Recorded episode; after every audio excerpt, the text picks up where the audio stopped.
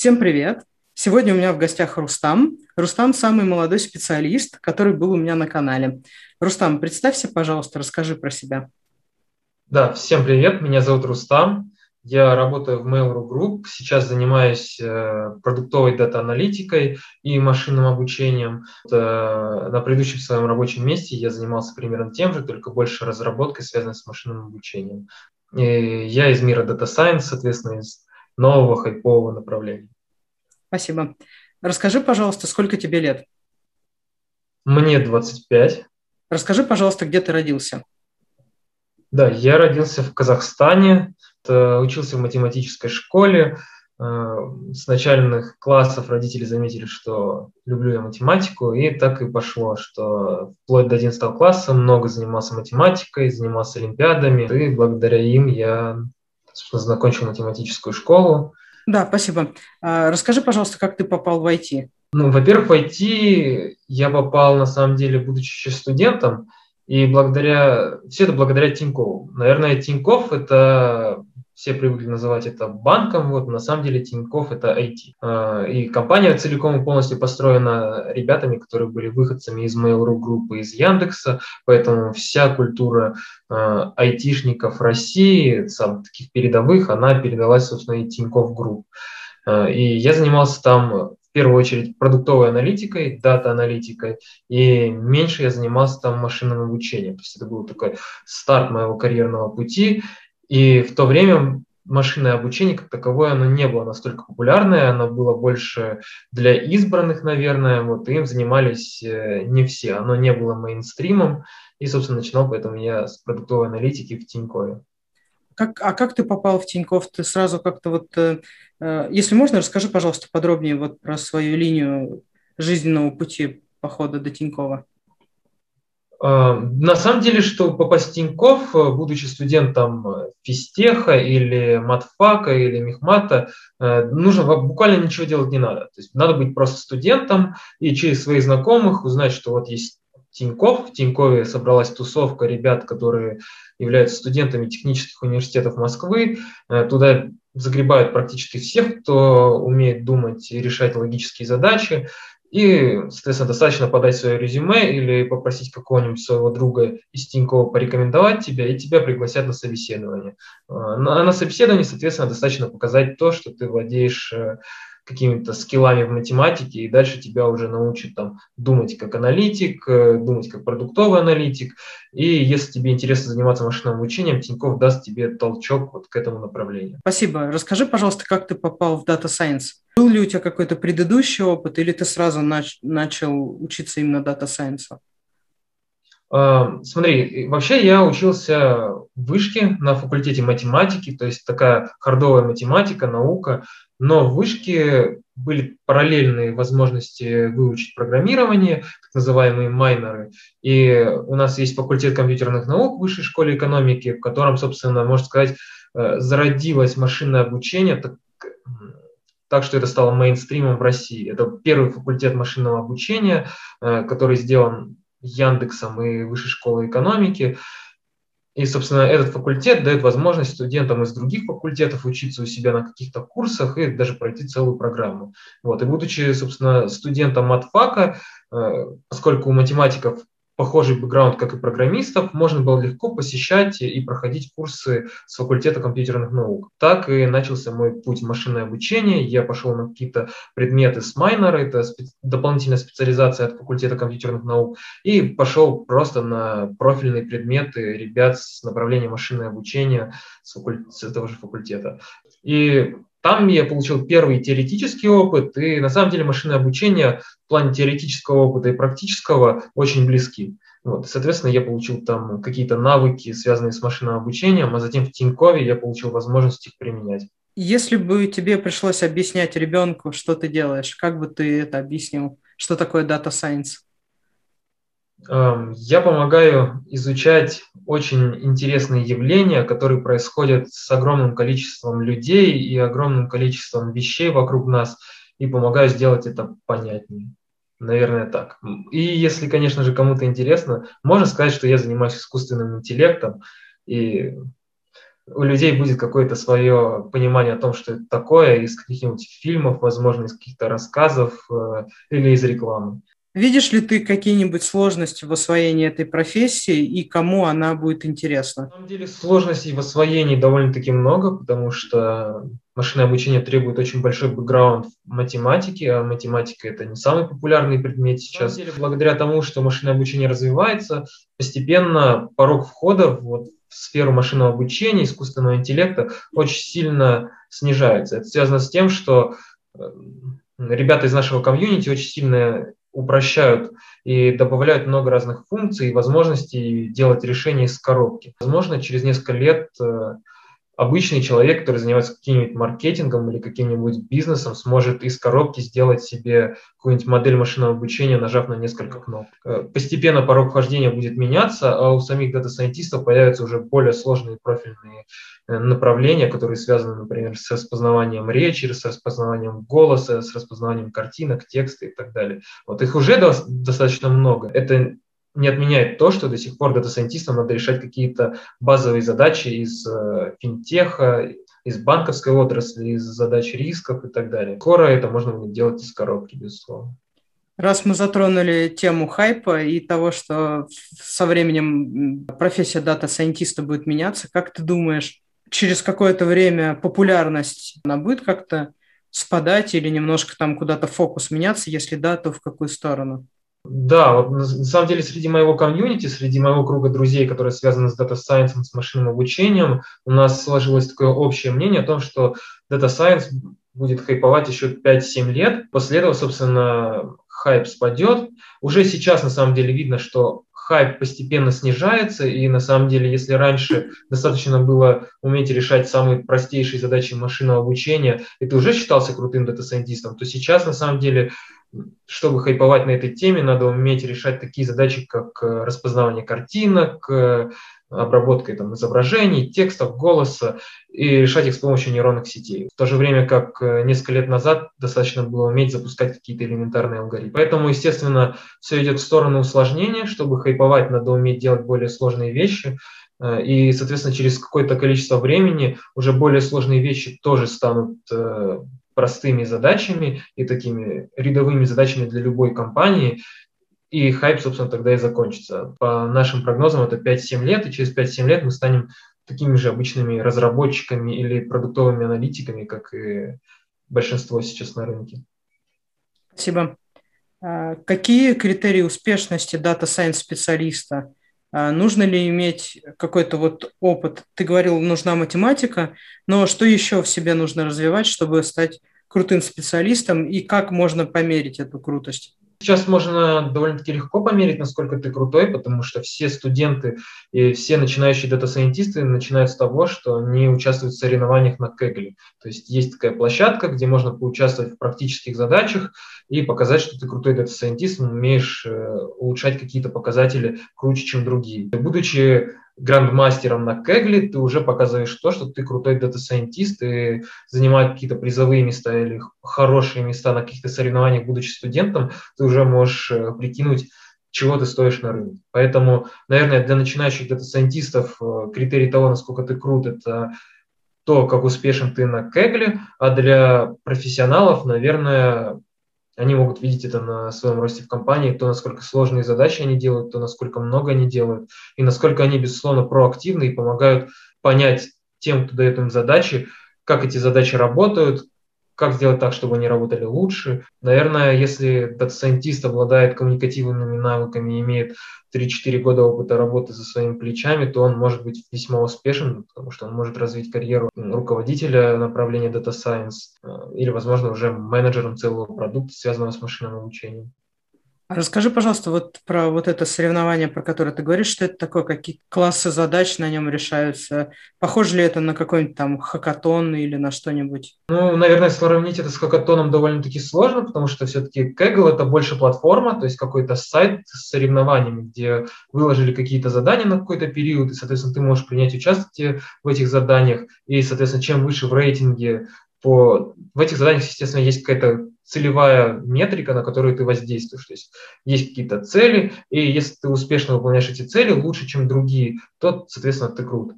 Э, и на этом сайте ты можешь всегда поучаствовать, это бесплатно, какие-то соревнования, более того, могут принести тебе бенефиты в виде обустройства какой-то компании, либо прямые денежные средства. То есть есть соревнования на 100 тысяч рублей, на 500, на 200 и на несколько тысяч долларов, и их довольно-таки много. Безусловно, в этих соревнованиях участвуют уже профессионалы, а не просто студенты. То есть это такая полноценная платформа, где можно постить интересные задачи для дата-сайентистов. Причем сложности задач там разного уровня, поскольку задания могут постить университеты для своих студентов, то есть делать закрытые соревнования только для студентов своей группы или своего факультета, или только для своего университета. И, соответственно, там соревнуются новички, которые возможно, участвуют в домашнем задании в виде соревнования. От джунов до сеньоров самого высокого уровня. И сеньоры самого высокого уровня могут быть не просто сотрудниками каких-то компаний, а членами каких-нибудь AI-лабораторий, например, AI-лабы Сбербанка или какого-нибудь профессионального комьюнити дата-сайентистов э, Америки, например, например, университета Массачусетска или какого-то такого же. Расскажи, пожалуйста, какие технологии ты используешь в работе? Стек довольно-таки стандартный, это Python. Кроме Python есть такие технологии, как Spark PySpark. Естественно, Git, Bash, поскольку контроль версии и возможность э, сделать какой-то промышленный код, от этого никуда дата-сайентисты не ушли. Они ровно такие же разработчики, как и все остальные.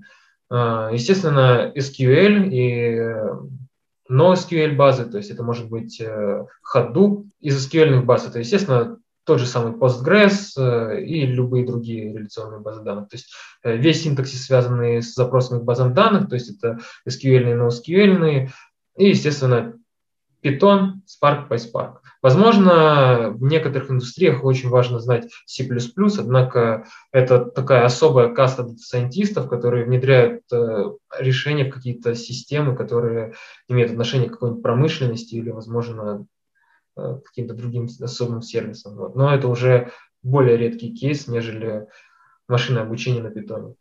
Какие у тебя есть сертификаты? Есть ли у тебя какие-нибудь сертификаты? Если есть, то какие?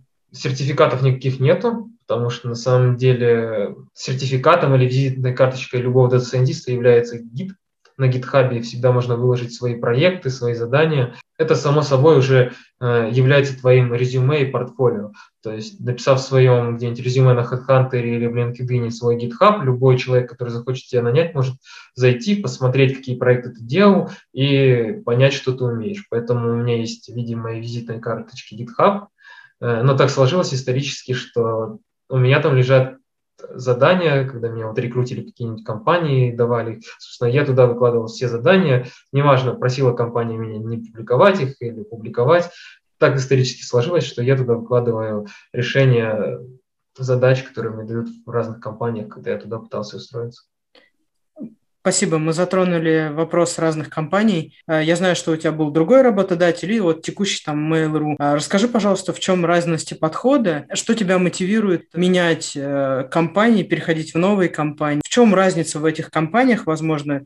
Для всех дата-сайентистов, безусловно, ответ на этот вопрос разный. Конкретно у меня это культура. В первую очередь культура и та тусовка, которая собралась в компании, потому что это очень важный фактор. В правильной тусовке можно правильно развиваться, найти правильных людей и сделать, соответственно, правильный крутой продукт. Э, и, собственно, в моей предыдущей компании такой тусовки не было, на новом же месте есть. Это, наверное, одно из лидирующих мест, но, безусловно, Mail.ru и Яндекс – это два лидера в сфере IT в России. И, естественно, здесь такая тусовка есть, и это место, где я могу развиваться. Я, несмотря на то, что проработал здесь недолго, Э, в Mail.ru я уже знаю очень много крутых ребят, и мне уже нравится там работать. То, как выстроена инфраструктура, то, как выстроены коммуникации, э, это совсем на другом уровне. Вот. Это сопоставимо с тем, как было у меня на первом моем рабочем месте в Тинькове. Это, собственно, первый. Второй пункт, это, конечно же, э, наличие толкового менеджмента, то есть менеджмент, который действительно понимает э, в своем продукте и очень круто в нем разбирается. В Тинькове, наверное, э, весь менеджмент действительно был очень крутым, потому что весь менеджмент – это выходцы, которые из э, технического направления, которые сами делали что-то руками и так постепенно росли. Вот. Ну и есть, конечно же, третий пункт – это возможность развиваться. Даже в местах, где у тебя не самая лучшая э, тусовка, ты можешь развиваться, потому что у тебя могут быть крутые интересные задачи. Но наличие крутых интересных задач э, – это тоже вопрос, который касается того, как устроена компания на самом деле. Если компания устроена так, что она умеет э, генерить крутые задачи и ставить вызовы перед своими сотрудниками, то она будет интересной. На новом месте у меня есть э, уже огромный список задач, которые я представляю в некоторых местах, как решать, а в некоторых местах мне только предстоит разобраться с тем, что там нужно делать. Вот поэтому вызов и интересные задачи – это очень важно. А работаешь ли ты один в команде и если это команда, то это команда дата-сайентистов, или это же команда, просто какая-то там команда, которая производит продукт, а ты в рамках нее один из инженеров? Я работаю в рамках, естественно, команды, где есть э, разработка, есть э, продукты, есть аналитика. Я являюсь тем лидом продуктовой аналитики в нашей огромной команде. То есть команда пилит э, огромный продукт, и ответственность продуктовой аналитики – это научиться зарабатывать на этом продукте, э, понять, какие фичи в этом продукте действительно влияют на наших э, пользователей положительно, что, что за фичи вообще привлекают наших пользователей и заставляют их тратить в нашем сервисе, и какую пользу мы вообще приносим нашим пользователям. естественно, это борьба с оффродом, э, чтобы какие-то мошенники не пользовались нашим сервисом и не обманывали наших покупателей. То есть это вот такие два направления, которыми я занимаюсь. То есть это э, научиться зарабатывать на нашем сервисе, и второе это избавляться от мошенников, делая тем самым наш сервис лучше для клиента. Поняла, спасибо. Рустам, расскажи, пожалуйста, какой длительности у тебя задачи?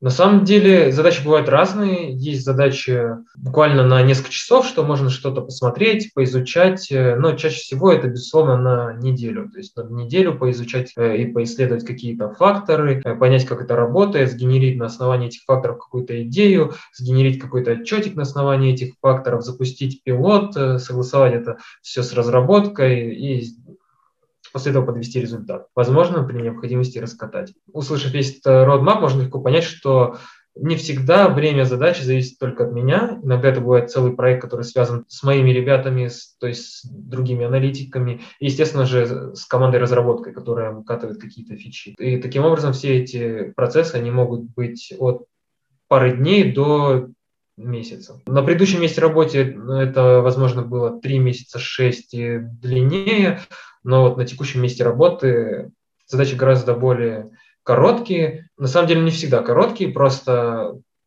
потому что так сложилась культура, что все задачи делаются быстро. И есть инфраструктура, не надо париться с какой-то бюрократией, поэтому на самом деле просто те задачи, которые на предыдущем месте работы делались, скажем, три месяца, а то и полгода, здесь могут делаться свободно от недели до месяца. Скорее, сейчас у меня такие короткие задачи, а длинный срок это у меня месяц-полтора.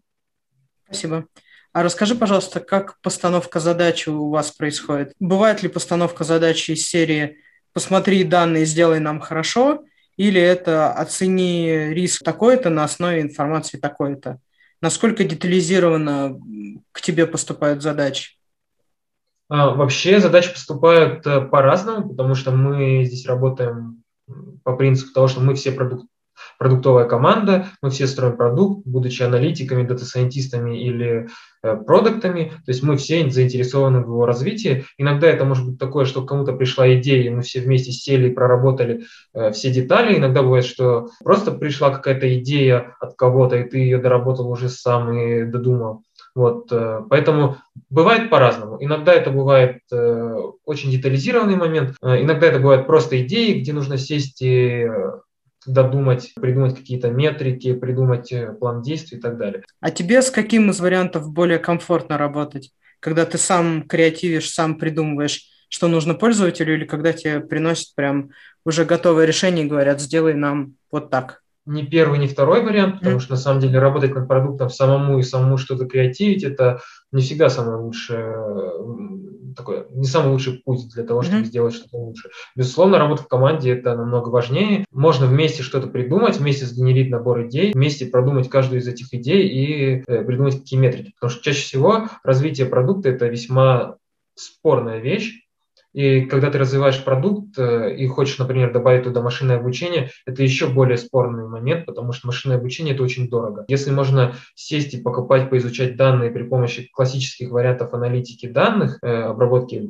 э, огромного количества информации, их визуализации, это хорошо, если это можно сделать быстро и принести там, 90% value от того, что можно принести с помощью машинного обучения. Вот эти 10% на самом деле не стоят затрат на создание модели. Поэтому всегда есть э, разные пути развития того, как могут принести задачу и как ее нужно решить, и пообщаться с командой и выбрать правильный путь, это все-таки более грамотный вариант. Естественно, креативить должны все, и все должны думать головой, что-то придумывать. Спасибо. Не знаю, как ты это делаешь, но ты предвосхищаешь мои вопросы.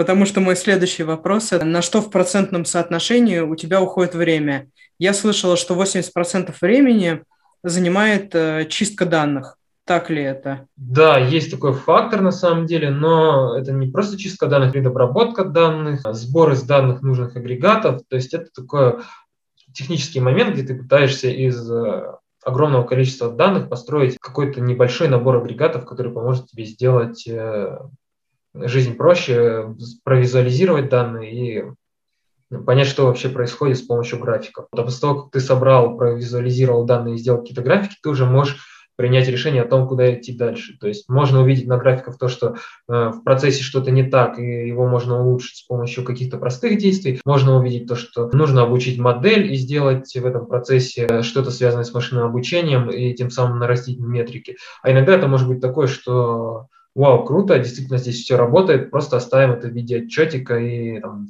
э, допилим какой-нибудь промышленный скрипт, который будет собирать э, витрину, и дальше эта витрина будет э, генерить отчет. То есть бывают разные кейсы, но чаще всего это работа с, с огромным объемом данных, их предобработка, визуализация, и только оставшиеся 20% времени – это принятие решения и, возможно, обучение модели.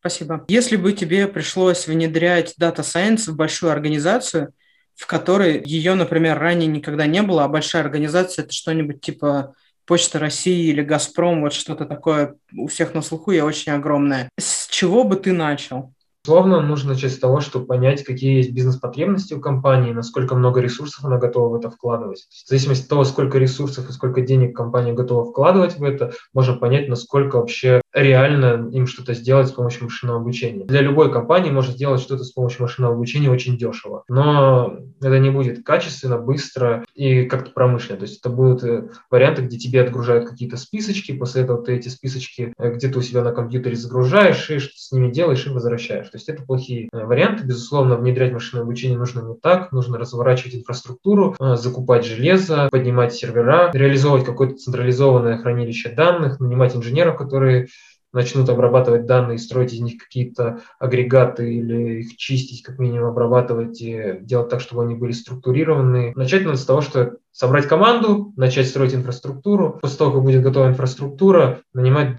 дата-сайентистов и строить модели. Научиться строить какие-то промышленные решения для того, чтобы те системы, которые уже есть в компании, они могли э, бесшовно взаимодействовать э, с системами машинного обучения и отдавать сигналы, принимать сигналы, чтобы был какой-то такой простой обмен без участия человека. Если все-таки возьмем пример с Почтой России, что бы ты мог бы предложить как дата-сайентист э, Почте России? Что Если честно, я не пользуюсь Почтой России, поэтому я не знаю, но, безусловно, какие задачи могут быть в Почте России, это довольно-таки стандартный, наверное, вопрос, потому что эта компания большая, у них есть какие-то грузоперевозки, оптимизация путей курьеров, доставки, э, маршрутов. Это одна из уже классических задач машинного обучения, для того, чтобы все ребята, курьеры, доставка, они могли все доставлять самым оптимальным путем, минимально задерживаясь у клиентов э, и да просто элементарно доставлять больше, чего они могут на самом деле. То есть это такая стандартная задача. Я думаю, что Почта России уже имеет каких-то аналитиков или дата-сайентистов, которые это делают. А если не имеет,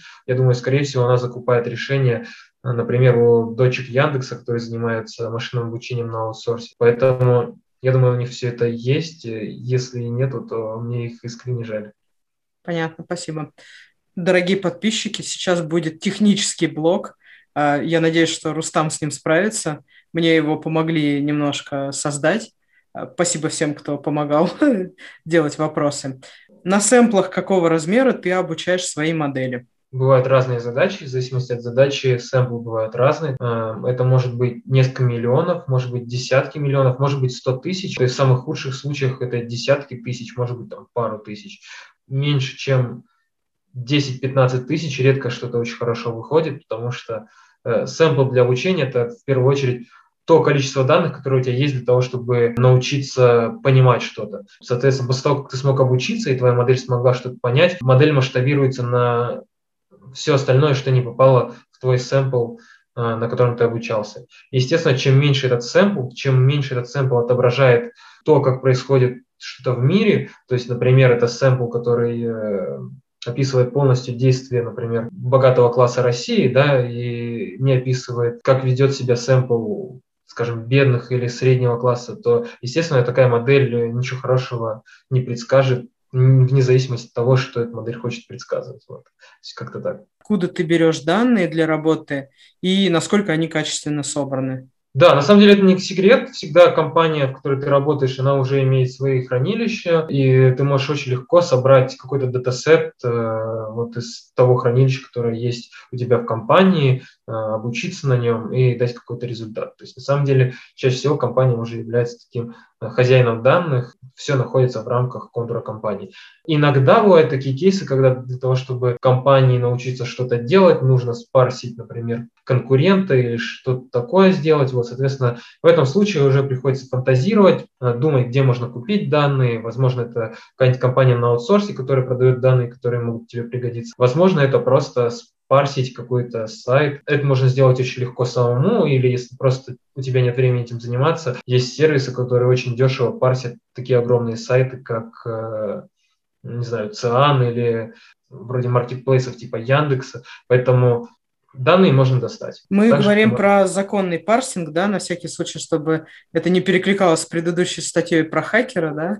Правильно я понимаю? Это какие-то там открытые данные, которые можно купить, можно достать, и у них есть какой-то правообладатель? Да, конечно, да. Но те компании, которые занимаются парсингом, естественно, они занимаются парсингом открытых источников. То есть, э, когда вы заходите на Яндекс Маркет, естественно, вы видите перед собой десятки товаров. Собственно, все то, что вы видите у себя на странице, это можно спарсить, э, поскольку это находится в открытом доступе. Вот, и есть компании, которые этим занимаются, они занимаются этим, естественно, платно, э, им можно заплатить какие-то небольшие деньги или сделать это самому. Вот. А покупка данных, естественно, компании уже получили соглашение, что могут обрабатывать персональные данные э, клиентов или вообще всего того, что есть у них, и, соответственно, э, они уже все подписали. Более того, в этих компаниях в договорах уже вшито то, что они могут продавать эти данные, обрабатывать, передавать каким-то другим э, компаниям и так далее. Поэтому это все, естественно, законно. И в России вообще с этим очень строго, и компании к этому относятся э, весьма щепетильно. Я думаю, каждый из людей, который посмотрит это видео, наверняка не раз подписывал соглашение о том, что его персональные данные должны, могут быть обработаны кем-то. Возможно, это какая-нибудь клиника, может быть, это оператор сотовой связи или, например, банк, или просто работодатель. Даже работодатель заставляет подписать своего работника три или четыре бумажки, связанных с обработкой персональных данных. Поэтому, естественно, все это законно, и передача, обработка, покупка всех этих данных, э, все это идет в рамках закона. Тем более, те компании, в которых обычно э, работаю я и работают мои коллеги, это компании, у которых есть свои большие данные, если они хотят просто дополнить свои данные, они никогда не пойдут на ухищрение в виде покупки данных где-то на стороне незаконно, потому что это гораздо больший урон по репутации, нежели эти данные того стоят. А, мы обсудили, на каких, э, на сэмплах какого размера ты работаешь. А, мы обсудили, откуда ты берешь данные. И у меня остался один из вопросов. Это над какими улучшениями ты бьешься? Если мы можем обсуждать этот вопрос, расскажи, пожалуйста. А, да, в общих чертах мы можем обсуждать этот вопрос. Безусловно, я бьюсь над тем, чтобы та компания, в которой я работаю, зарабатывала больше, потому что любая компания хочет зарабатывать больше, э, и чаще всего это основная цель компании – это зарабатывать. Вот. Кроме того, что зарабатывать, компании хотят улучшить какой-то пользовательский опыт, иногда это бывает распознавание документов, например, или э, вход по отпечатку пальца, или по фотографии, или просто по своей фотке, да, или элементарно даже по Face ID. Э, во всех этих технологиях есть машинное обучение. Вот. Иногда это бывает задача, связанная с тем, э, чтобы автотранспорт, например, реже сбивал людей. Это очень популярная задача. То есть у Tesla, например, есть движок и вшитое программное решение, которое позволяет эм, задействовать экстренное торможение, если видит, что вот-вот кого-то собьет. То есть это все основано на машинном обучении, и в разных сферах жизни машинное обучение позволяет, собственно, решить разную задачу. конкретно я в основном работаю над задачами, которые позволяют компаниям больше зарабатывать и больше вылавливать обманщиков, фродеров и так далее. Спасибо. А, мы затронули вопрос по поводу автомобилей, и один из вопросов у меня как раз есть, как ты думаешь, как, когда ты ожидаешь, что появятся автопилоты на улицах э, России? Как ты считаешь, через сколько лет мы сможем увидеть автопилоты на улицах? Возможно, они уже есть, я просто еще пока не видела. На самом деле, да, они есть, и есть они даже не, не только у Яндекса, скажу так. На самом деле у нашего любимого зеленого банка тоже есть машины с автопилотом, они, естественно, не промышленном использовании, это некоторые тестовые автомобили, но они тоже очень даже хорошо умеют рулить и не попадать в аварии, возможно, даже кататься по Москве. Вот. Яндекс же уже очень давно разрабатывает эту технологию, уже машины ездят в Москве, а, саму технологию они начали тестировать, и я, ну вот не дайте мне соврать, наверное, года два назад они точно были, их тестировали в Иннополисе, а, на самом деле, то есть это та технология, которую разрабатывают давно, и уже сейчас она есть на улицах. На улицах Москвы. А, а как ты думаешь, вот когда в каком году примерно или через сколько лет это приобретет массовый характер? А, на самом деле довольно-таки сложно прогнозировать, но я думаю, что через 5-10 лет будет довольно-таки много машин с автопилотом, и эти машины с автопилотом, они будут выполнять роль такси где-то, где-то это будет каршеринг, э, то есть э, каршеринг такси не сильно отличается, но у тебя будет возможность, условно, сесть за руль и посмотреть, как э, едет твой автопилот, возможно, где-то вмешаться в его работу, да, в то время как в такси ты можешь сесть только на пассажирское сиденье, да, и проехаться до пункта назначения. Поэтому конкретно в этих двух индустриях это аренда авто, то есть каршеринг и такси, безусловно, машины появятся в ближайшее время, в ближайшие пять лет уже будут э, я думаю, запуски большие, массовые в рамках Яндекса, в рамках России это не будет так сильно заметно, но в рамках одной компании, в рамках одного города, то есть Москвы, возможно, центра Москвы, этих машин будет довольно-таки много, и людям будет нравиться такая услуга. Спасибо. А, раз мы уже раз мы уже начали фантазировать на тему машин, а, как ты думаешь, произойдет ли когда-нибудь, и если произойдет, то когда, э, замена в колл-центрах людей на роботов? Я думаю, это произойдет никогда, просто потому что я э, работал э, дата-сайентистом и дата-аналитиком того, кто занимает, работает с колл-центрами, то есть я с помощью машинного обучения и анализа данных помогал улучшить работу колл-центров, научиться звонить правильным людям, научиться правильно им звонить с точки зрения того, когда это нужно делать и во сколько. Э, и скажу честно, никогда. Машинное обучение уже давно есть в колл-центрах. Более того, есть э, обзвоны с помощью роботов, то есть это э, обычный заскриптованный звонок. Есть звонки с помощью э, машинного обучения, но Э, безусловно, есть такие задачи, где просто без человека не обойтись. Все-таки машинное обучение оно построено больше всего на задачах оптимизации и на математической статистике. Э, и, безусловно, э, сто процентов заменить человека не сможет во многих кейсах. Вот. Но то, что машинное обучение позволит избавиться от огромного количества людей в колл-центрах, безусловно, это так но полностью их заменить нет. Я думаю, что никогда. Будет какой-то небольшой круг задач, где этим будут заниматься люди. Но, по крайней мере, не в ближайшем обозримом будущем, э, не в ближайшие 15 лет. Понятно, спасибо. А, если я правильно понимаю, дата-сайентистам нужны большие вычислительные мощности. А, как выглядит идеальная рабочая ситуация – что нужно дать тебе, чтобы ты мог изменить мир?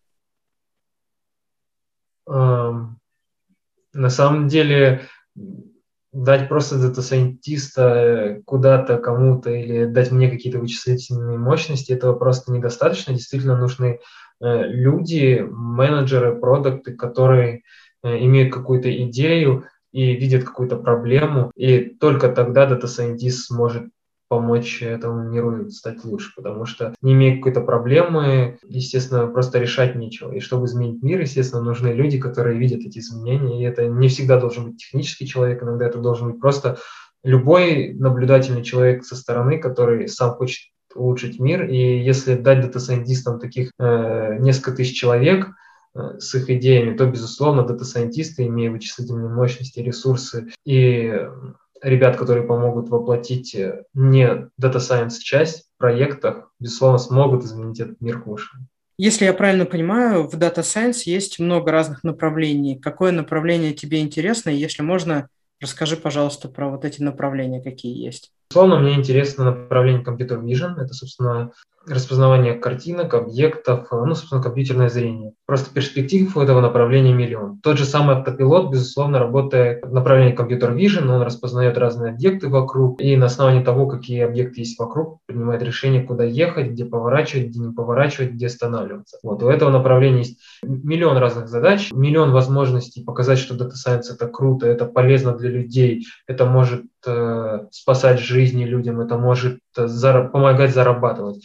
Безусловно, это очень крутое направление. Есть еще одно направление, которое мне очень интересно, это Data Science э, в медицине. То есть выделить какое-то конкретное направление, класс задач в медицине нельзя, потому что, на самом деле, с технической точки зрения там много разных задач. То есть это и распознавание где-то картинок, снимков, где-то это анализ просто данных, э, связанных со здоровьем пациента и так далее. Но задач очень много, они все очень интересные, я вижу в этом очень большой потенциал и огромный толчок для всего человечества на самом деле, если все-таки все по уму сделаем. А я думаю, что дата-сайентисты ребята не глупые, и люди, которые спонсируют дата-сайентистов и инвестируют в них, тоже не глупые люди. Я думаю, в ближайшее время, безусловно, в медицине будут э, наикрутейшие инновации, связанные с машинным обучением и искусственным интеллектом. Ну, естественно, мне интересны задачи, где можно поразвивать бизнес, понять, как ведут себя люди, пользователи и научиться как-то понимать их поведение и на основании их поведения предлагать людям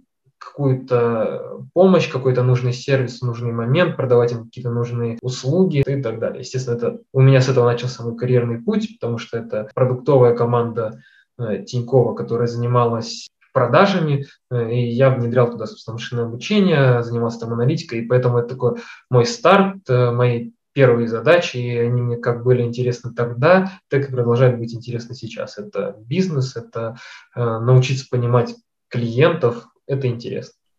Очень клево. Расскажи, пожалуйста, сколько лет ты уже в профессии?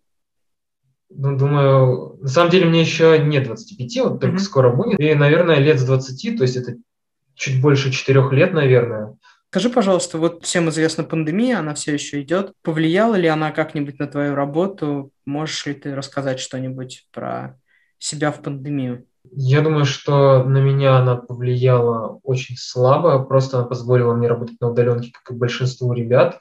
И Теперь, естественно, все эти компании и, само собой, дата-сайентисты, как айтишники, получили возможность э, работать на удаленке гораздо чаще, чем они могли делать это раньше. Если раньше э, это было не мейнстримом, я знаю не так много компаний, где людям позволяли регулярно работать на удаленке или хотя бы периодически, то теперь же это стало действительно мейнстримом, и большинство ребят, которые занимаются дата-аналитикой и дата-сайенсом, могут работать удаленно. Ну, это касается, на самом деле, очень много ребят из IT, не только наше направление, поэтому пандемия пандемия повлияла только на это. Безусловно, пандемия повлияла на количество вакансий, которые есть на рынке, э, и дата-сайентистов, и дата-аналитиков стали искать меньше, но на самом деле не сильно. То есть, если раньше были какие-то странные компании, у которых был какой-то непонятный бюджет, какие-то непонятные э, ресурсы, которые хотели заниматься э, непонятно чем, безусловно, вакансии от таких компаний пропали, а вакансии от э, ведущих компаний, которые занимаются IT, которые чаще всего интересны э, ребятам на нашем рынке, все они остались, они стали постить ровно столько же вакансий, сколько постили раньше, или даже больше. Зарплаты вниз не идут, поэтому на самом деле на рынок это повлияло довольно-таки слабо. Спрос как был огромный, так и остался. Просто появился дополнительный такой кейс, что мы можем работать на удаленке. И на самом деле многие ребята этим пользуются. Кто-то уезжает э, в регионы, где например, погода лучше, э, где они могут э, в свободное время, например, кататься на сноубордах, на лыжах, да, если это зима. Дай угадаю, этот регион из четырех букв. Э, не только на самом деле, да? потому Окей. что есть ребята, которые да, покидают Россию, многие а, коллеги угу. Уехали в Турцию, потому что угу. там весьма доступные цены на самом деле. Есть возможность как отдыхать в отелях, ходить в спа, в бассейн, на море сейчас холодно, поэтому только бассейн, так и кататься э, на сноубордах, лыжах и так далее. Поэтому Турция сейчас среди наших ребят, айтишников, довольно-таки тоже популярная направлений. Но это в основном, естественно, э, ребята мои ровесники, кто свободен, не привязан к семье, они все холостяки, вот и, соответственно, это такая тусовка. Я знаю, что есть ребята, кому пандемия немножко поломала их э, судьбу, и они не смогли там приехать к родителям, э, там как-то отдохнуть, еще что-то. Были ли у тебя какие-то вот проблемы именно с пандемией связанные? Были, но я думаю, они несущественные. В любом случае, mm-hmm. я из тех, кто большинство своего времени посвящает работе, на меня это повлияло не так сильно. Наверное, даже наоборот, в пандемию я открыл для себя какие-то новые интересные занятия, помимо работы, помимо профессионального развития. Я бы не сказал, что пандемия как-то повлияла на меня плохо. Плохо для всего мира, но я даже, несмотря на это, смотрю на пандемию как возможный толчок для развития медицины, по крайней мере, в России. После окончания всей этой пандемии только положительные мысли о том, что э, дальше лучше. Я не знаю, как ты это делаешь, но ты опять предвосхищаешь мои вопросы, потому что мой следующий вопрос, есть ли у тебя хобби, если да, то какое? Да, у меня есть несколько хобби. Я собираю кроссовки, ну, да, как бы это странно не звучало. Буквально обмазываюсь ими, мне их очень много. Это изучаю историю о том, как появлялась каждая пара кроссовок. Каждая, естественно, только та пара кроссовок, которая мне интересна, история некий, что мне интересно. И, естественно, пытаюсь купить их, э, сражаясь с э, ребятами, юными предпринимателями, которые пытаются э, выкупить все с помощью ботов. И есть ли у тебя какая-нибудь любимая пара, которую ты очень любишь, но не носишь? Любимых пар может быть много, естественно. Может быть любимая пара, которая мне нравится с точки зрения дизайна, с точки зрения того, как она сделана. И пара может быть любимая с точки зрения того, что это самая моя любимая из тех, что есть у меня. Потому что, безусловно, кроссовок много, много редких кроссовок, но не все получается достать, или некоторые достать просто элементарно дорого. Но у меня есть моя любимая пара с точки зрения того, как она выглядит, как ее делали, что она мне нравится, но я ее не смог достать. Да, и есть моя любимая пара в коллекции, которую я приобрел буквально недавно, и я ее начал носить через неделю, то есть я ее на самом деле приобрел в честь э, смены места работы. Это такой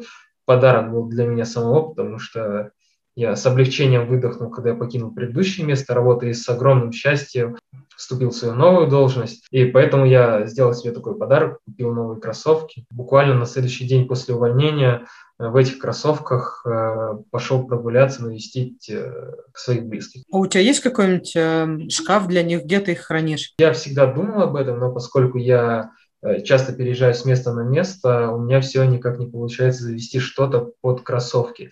Хочется одевать кроссовки, зная, что на улице отвратительная погода, все вокруг грязно, и их можно испоганить. Такая мысль, которая всегда закрадывается в голову, и ты понимаешь, ну, такая уж у нас погода в России, да, и приходится в любом случае что-то одевать, и поэтому я в какой-то период времени ношу только определенные пары, которые годятся в этот период времени, при этом хорошенько их обработав чем-то защиты. Я правильно понимаю, что ты не стираешь кроссовки в стиральной машине? Стираю, потому что есть кроссовки разные, есть кроссовки, которые можно стирать, и в этом ничего плохого нету. А если есть возможность выбрать цвет, какой цвет ты обычно выбираешь? Такой возможности почти никогда не бывает, потому что кроссовки, те, которые мне нравятся и которые действительно интересны и на самом деле нравятся многим, чаще всего они разлетаются мгновенно, в моменте выбрать цвет не получается. То есть выходит какая-то пара в каком-то цвете, и ты понимаешь, мне этот цвет нравится или не нравится, ты хочешь его купить или не хочешь. Чаще всего мне нравится брать серый цвет, и я беру, собственно, серые кроссовки. Ну, естественно, у меня есть еще другое хобби, это плавание. Я всегда любил плавать, э, мне нравится контакт с водой, возможность э, потратить куда-то свою энергию, э, при этом потратить это в некоторое такое позитивное русло, э, в русло, где я могу медитировать. То есть это контакт с водой, когда ты медитируешь, тратишь свою силу, тратишь энергию, и после этого приходишь домой и понимаешь, что все прошло здорово, можно ложиться спать. Вот, соответственно, это плавание. И я, на самом деле, благодарен своему предыдущему работодателю, потому что мой тимлид был одним из мотиваторов, чтобы я наконец-то начал ходить и заниматься этим регулярно. Расскажи, пожалуйста, про плавание. Знаю, что у людей бывают комплексы, связанные с тем, что я же почти голый, там, или еще какие-то бывают, бывают какие-то там предрассудки. Возможно, они у тебя были, и как ты с ними боролся? мое мнение, у меня нет предрассудков ни на какие темы, я максимально открыт э, каким-то новым моментам, э, максимально лояльно и позитивно отношусь ко всему, кроме наверное, каких-то негативных моментов типа лжи, вранья, ну, то есть, э, чего-то, что э, является каким-то прямым негативом. То есть я негативно отношусь ко всему негативу, да, ко всему остальному я открыт и готов коммуницировать и развиваться почти в любом направлении. А что ты делаешь вечерами? До ближайшего, вот, буквально месяца три назад, вот, э, пока я не вышел на новое место работы, я ходил три раза в неделю на плавание, соответственно, два вечера будних, это вторник, четверг, и суббота они были как-то забиты. В субботу, скорее, это был день. В среду у меня есть э, поход в баньку, банный день со своими друзьями, коллегами из предыдущих мест работы. То есть у нас такая тусовочка, мы вместе собираемся в среду, ходим вместе в баньку, выпиваем пивка, э, расслабляемся и получаем какое-то удовольствие от общения, обсуждаем насущные проблемы, обсуждаем, э, что вообще произошло в мире, кто с какими задачами сталкивается на работе, вообще кто и как поживает. Пятница – это день как и у всех, э, похода куда-нибудь. Э, я собираюсь компания от двух до пяти-семи человек э, каждую пятницу, и мы, собственно, ходим в какое-нибудь место в Москве. Чаще всего это какое-нибудь новое место, потому что мы стараемся не засиживаться, либо, если это старое место, то э, какие-нибудь новые блюда. То есть мы ходим и пробуем что-то новое. День – это день прогулок и подготовки к рабочему дню. Ты сейчас полностью работаешь на работе в офисе? Или у тебя есть возможность работать из дома? Расскажи про это, пожалуйста. Абсолютно свободно, то есть э, хочешь ходишь в офис и работаешь в офисе, хочешь э, работаешь полностью из дома, хочешь какие-то дни ходишь в офис, какие-то дни сидишь дома работаешь. То есть в этом плане абсолютно свободно, нет никаких ограничений. Э, разве что одно единственное, если ты идешь в офис, то ты должен быть либо привитый, либо ты должен сдать тест на ковид. Это очень просто, потому что в Mail.ru Group э, тебе достаточно прийти в сам офис, сдать тест, и через два часа у тебя будет готовый результат, и ты можешь через два часа заходить в офис. То есть не обязательно даже приходить заранее как-то. Э, два часа можно вполне поработать э, где-нибудь на первом этаже в холле или в ближайшей кафешке. В этом плане все очень круто я бы сказал, что круче не бывает. Мне нравится ездить в офис. Я не езжу в офис, когда там нет моих коллег, потому что я не вижу в этом большого смысла. Но даже если вдруг у нас поменяется режим на какой-то обязательный гибридный или что-то в этом духе, то я всегда буду выбирать как минимум гибридный вариант. Я думаю, вряд ли выберут что-то отличное от гибридного или удаленки. Скорее всего, это будет гибрид, потому что все любят ездить в офис, и все любят работать одновременно и дома. Поэтому, я думаю, скорее всего, это такой режим и будет, такой же, как и сейчас, собственно, э, то есть свободный, но я думаю, скорее всего, чтобы команда была комфортнее, команды будут выбирать какой-то определенный день, когда они смогут выходить, чтобы все вместе были в офисе, пообсуждали какие-то интересные свои проекты, задачи, потому что это комфортно. Ну, ходить в офис нужно. Офис – это атмосфера, это возможность покреативить и увидеть своих коллег, которых ты давно не видел. Это важно. Удаленка – это на самом деле огромное доверие, которое дарит тебе компания. И очень приятно, когда компания его дарит. Поэтому я считаю, что наличие удаленки – это только позитивные моменты, вот, но фул удаленка – это абсолютно негативно влияет на всех сотрудников. Что ты делаешь, когда ты чувствуешь, что выгораешь? Были ли у тебя моменты? И если были, вот что ты делаешь в такие моменты? Словно были такие моменты, но эти моменты были именно связаны с тем, что я делал то, что мне не нравится. Я постепенно понимал, что все задачи, которые есть вокруг, они неинтересные, и что если что-то не поменяется, что это будет просто полностью убивать все мои скиллы и не позволять мне развиваться. Если никаких изменений в положительную сторону не происходит, просто исторически так сложилось, что я покинул два места работы именно из-за этого. Собственно, предыдущее место работы, одна из причин, почему я покинул, я не развивался, я выгорел. В Тинькове, например, я не выгорал. Мне нравилось работать, я покинул Тиньков совсем по другим причинам. В текущем месте работы я думаю, что я выгорю тоже далеко не скоро, и я думаю, что такое вообще не произойдет, потому что ну, кейсов было 4, сложно из этого делать какие-то выводы, да? то есть я поменял 4 места работы. Здесь я буду долго. Mail.ru, у меня много задач, мне все интересно, мне нравится мой коллектив. Коллектив – это то, что помогает тебе никогда не выгорать и ходить на работу и радоваться тому, что ты имеешь эту работу, имеешь э, тех людей, которые есть вокруг тебя. А, были ли у тебя какие-то смешные случаи на работе? Если да, то какие? я сидел и работал, и мимо меня проходил э, Олег Тиньков, и вдруг мне кто-то по кепке как будто бы шелбан дал. Вся атмосфера – это студенты, которые общаются друг с другом так же, как они общались в университете. То есть это могут быть маты, грубое общение, что типа это типа норма. То есть друг с другом грубо общаются, но это не мешает всем быть э, друзьями. То есть первое, что я сделал, когда меня ударили по кепке в виде шалбанчика, я сказал, если с матом типа ну что ты делаешь? Поворачиваю голову, смотрю, а это Олег Тиньков. Вот. Вначале тогда стало немного странно. Он отреагировал максимально адекватно. Это было супер адекватная реакция. Он мне даже задал какие-то вопросы, связанные с тем, что, э, почему я ношу кепку, э, длинные толстовки, которые выглядят как огромный балах. Небось, еще слушаю российские говноры. Было забавно и, и интересно такой жизненный опыт. Плюс я понял, что действительно человек, который строит бизнес, максимально открыт к общению со своими коллегами и который просто интересная, экстравагантная личность. Вот, наверное, я бы назвал так. Рустам, расскажи, пожалуйста, чего ты достиг и какие планы у тебя на будущее? На ближайшее время я достиг то, что я стал тим лидом в команде Mail.ru. Лично для меня это такая очень хорошая локальная победа, потому что я хотел именно тусовку из э, топ-4 IT-компаний в моем списке. И Mail.ru Group одна из таких компаний в этом топ-4. Я, собственно, получил эту тусовку, я стал тем лидом команды.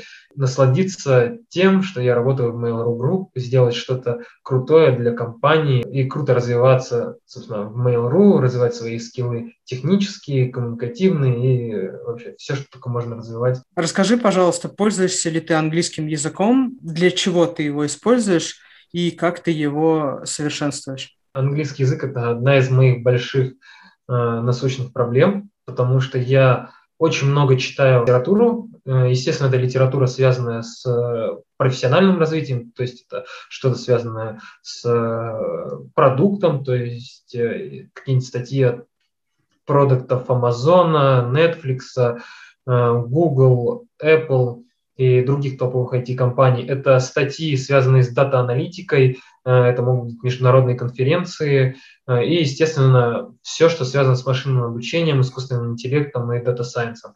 Это тоже целый огромный пласт литературы, который пишется на английском языке и очень редко переводится на русский. Это статьи, конференции, все вокруг да около профессионального развития. Я читаю какие-то Э, заметки по конференциям, какие-то статьи, какие-то сайты и так далее. Я очень хорошо могу читать и переводить профильную литературу, но поскольку у меня не было практического опыта английского языка уже довольно давно, так, чтобы хорошо я занимался английским языком, наверное, это было на начальных курсах в университете. Мне не хватает практики сейчас, и я очень сильно хочу поднаверстать в английском языке, потому что это действительно такое мое упущение. Читать э, литературу по машинному обучению и искусственному интеллекту можно только на английском сейчас. Самое продвинутое пишется именно на английском, и все развивается именно в английском комьюнити.